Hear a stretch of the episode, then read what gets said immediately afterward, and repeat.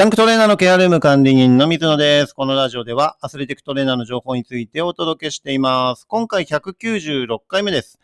外国籍選手の対応は難しいというテーマでね、お伝えしていきたいと思います。はい、えー、これはね、自分もそうだったんですけど、自分も海外で活動したことがあって、えー、外国人になったことが実際にあります。はい、えー、もうここは、あの、日本とね、あの、大きなやっぱり文化の違いもあれば、えー、自分自身の固定概念っていうかね、あの、日本の常識が、えー、非常識なんだなっていうのをつくづく感じましたし、えー、実際に外国人という形になると、まあ差別的なところももちろんあったりとかね、あの、やっぱりいろんな経験をしました。ですから自分がね、今、えっ、と、プロバスケットボールチームでトレーナーというふうに活動していて、えー、外国籍選手がね、要は、えー、助っ人っていうような扱いで、えー、日本で活動しているんですね。ですから何でもね、えー、スタッフとか選手は、え外国籍選手に対応しがちっていうの状態になっています。でもね、これが私とかね、日本人が外外国に行くと、えそんな助っ人っていうような、え VIP 待遇っていうような形ではなくて、もう一般のごく、えー、一人のえー、ものっていう形のね、対応しかしてくれないんですね。ですから、全部自分でやっていかなければいけないっていうような形になるので、えー、なかなか、あの、そういった違いが、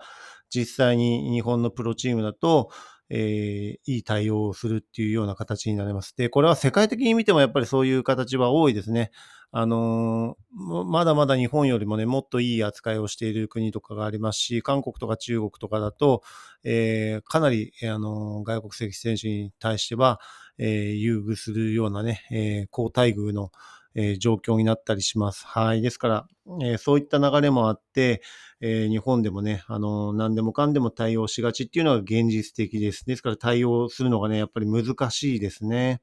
で、あの、段取りがなくてね、え、突然、あの、降ってくるっていうのが、え、外国選手の、え特徴です。この辺がね、日本人だとちゃんと事前に準備して、えちゃんとアポを取って、え対応してもらうような配慮をして、っていう事前のね、え流れがあるんですけど、外国籍選手とかね、もう突然ですよね。だからオフの日とかでも構わず連絡とかがしてきて、通訳とかがね、結構大変な、え形になります。で、私も、えっ、ー、と、先日ね、え、外国選手選手が合流して、それで、なんかテレビが、テレビを、えー、まあ、一戸建てに住んでるんですよ。一戸建てに住んでて、45型のテレビを準備して、えー、チームで準備したんですけども、45型じゃ小さいって言って、えー、65型を、えー、買いに行ったとかでね、えー、それで、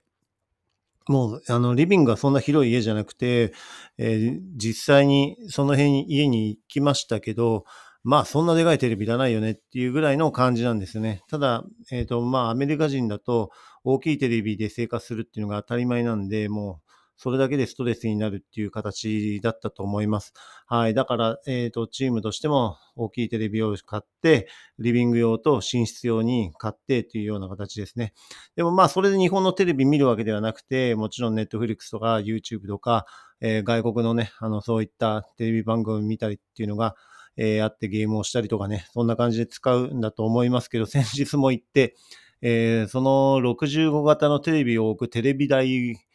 も購入したんですけど、組み立て式だったんですね。それで、えー、ちょっと自分でもトライしたんですけど、組み立てらんないから誰か作ってくれっていうような形だったんですよ。でもみんなそれ作りたくないっていう形で、えー、誰も対応しなくて、じゃあ自分、あの、やってあげるよって言って、えー、行きました。で、多分、工具もないんだろうなと思って、えー、ドライバー、プラスのドライバーとマイナスのドライバー、そういうなんか組み立てのやつって大体六角レンチとかで使うと思うんですけど、えー、言ったらやっぱりね、ドライバー、プラスのドライバーを使うような設計になっていたので、ドライバー持ってってよかったなっていうような形です。まあだ、だからドライバーない状態で組み立てられるわけないよねっていう話ですよね。はい。で、まあ30分ちょっとかかって組み立てて、え、本人めちゃめちゃ喜んでくれてっていうような形で、え、そういったところもスタッフでね、あの対応していかなければいけないっていうような形です。はい。まあ、あの、実際に、えー、そういったちっちゃなことの積み重ねがコミュニケーション生まれて選手に信頼してもらって、えー、特に日本っていう国にその選手は初めて来たんですね。あの、今まで他のヨーロッパとかで、えー、プレーしていた選手が日本っていう国に初めて来たので、文化の違いとかも大きいと思うんですね。だからなるべくストレスかけたくないから、えー、自分もそういった形で、えー、ヘルプしてあげて、え対応するっていうような形をとって、でもそういったところにいかに対応するかっていうところが、選手と、えトレーナーという関係になった時にも信頼関係を築けるようになっていくという形です。だからその選手は、えー、と最初にちょっとストレッチやってくれって言ったらもうめちゃめちゃ気に入られてしまって、練習前後に必ず自分がストレッチを対応するっていうような、えー、形になってしまっていますし、まあ信頼してもらえてるっていうことだと思うんでね、まあそれはそれで良かったなというふうには思っています。でから、あの、いかにそういった臨機応変に対応できるかっていうのも、えー、トレーナーだったり、スタッフだったりっていうのは役割でね、あの、信頼される、えー、ポイントにつながるっていうことですね。はい。だからここら辺が、えー、外国籍選手っていうのは突然の対応とかね、あの、無茶な、えー、オーダーがあったりっていうところをいかに、あの、ストレスなく対応してあげるかっていうのが、えー、後々の信頼関係とかにつながっていくという点は、あの、やっぱりね、大きなポイントになるかと思います。はい。で、自分はね、あの、そこまで、まあ、選手とね、コミュニケーションしたりするのは全部英語でいけますけど、えー、具体的な、えー、怪我の部分とかね、あの、そういった治療方針とかを英語で説明するほどの、えー、語学力がないので、あの、片言の英語で、えー、日常とかね、そういうちょっとしたところ、えー、ケアのところとか、そういった部分は、あの、通訳なしでもいけますけど、いざとなったらちゃんと通訳返してやらなければいけないっていうところもね、えー、あります。はい。だから、そういったコミュニケーションを、え取りながら、あの極力ね、えヘルプしてサポートしてっていう形で、え選手としてのね、あの能力をいかにコートで発揮してもらえるかっていうところを、